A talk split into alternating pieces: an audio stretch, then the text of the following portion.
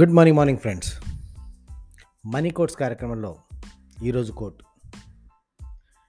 ఇప్పుడు తన దగ్గర ఉన్న డబ్బు ఎటు వెళ్ళిందో తెలియని వాడికి రాబోయే డబ్బు ఎటు నుంచి వస్తుందో అసలు తెలియదు మోస్ట్ ఆఫ్ ది పీపుల్ గత ఇరవై మూడు సంవత్సరాలుగా నేను డబ్బు అనే విషయంపై పరిశోధన చేస్తూ రకరకాల వ్యక్తులతో మాట్లాడుతూ కలుస్తూ ఉన్నప్పుడు వాళ్ళు నా దగ్గర పర్సనల్ కౌన్సిలింగ్కి వచ్చినప్పుడు కానీ ట్రైనింగ్ ప్రోగ్రామ్స్కి వచ్చినప్పుడు కానీ నేను గమనించింది ఏంటంటే చాలా చాలా చాలామందికి ఇప్పుడు మన చేతిలో ఉన్న డబ్బు ఎటు వెళ్తుందో తెలియదు అంటే డబ్బు వచ్చింది లెక్క తెలుస్తుంది డబ్బు ఫలానా రోజు వచ్చింది అని తెలుస్తుంది తర్వాత ఎటు పోయిందో ఎప్పుడు పోయిందో ఏ ఖర్చుకి ఎలా వెళ్ళిపోయిందో అంటే ఫ్లాష్ అలా అమ్మ మెరుగుతాయిగా అన్నట్టుగా అలా జీ- డబ్బులు వస్తాయి అయిపోతాయి.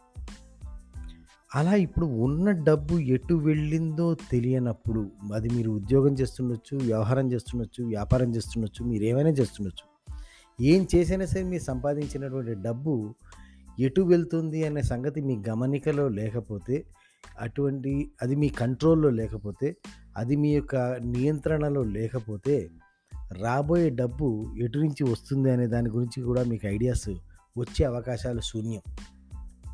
సో ఫస్ట్ అండ్ ఫార్మోస్ట్ నేను ఇచ్చే సూచన ఏంటంటే మనకు డా- రాబోయే డబ్బులు ఎలా సంపాదించాలి రాబోయే డబ్బులు ఎక్కడి నుంచి వస్తాయి అనే ఆరాటం కంటే ముందు ఉన్న డబ్బుల్ని ఏ విధంగా నిలబెట్టుకోవాలి? ఉన్న డబ్బులు ఎటు నుంచి ఎటు వెళ్తున్నాయి? అసలు అవసరమైన చోటుకి వెళ్తున్నాయా అనవసరమైన చోటుకి వెళ్తున్నాయా మన యొక్క కోరికలు తీర్చుకోవడానికి వెళ్తున్నాయా? లేకపోతే మన యొక్క అవసరాలు తీర్చుకోవడానికి వెళ్తున్నాయా? అనే సంగతి కనుక మనం గమనించగలిగితే కొంత కొంత అని నేను అంటున్నా అంటే నైంటీ పర్సెంట్. నైంటీ పర్సెంట్ మన మనీని మనం కంట్రోల్లోకి తీసుకురావచ్చు. ఎప్పుడైతే మన మనీ మన కంట్రోల్లోకి వచ్చిందో బయటికి పోయేటప్పుడు ఎప్పుడైతే నియంత్రణలోకి వచ్చిందో believe me my dear friends నా ఎక్స్పీరియన్స్లో చెప్తాను. నీ దగ్గర ఉన్న డబ్బును కనుక నువ్వు మెయింటైన్ చేయగలుగుతావు మొదలు పెడితే నీ దగ్గర లేని డబ్బు కూడా నీ దగ్గరికి వచ్చి తీరుతుంది. ఆలోచించండి ఆలోచించండి ఆలోచించండి.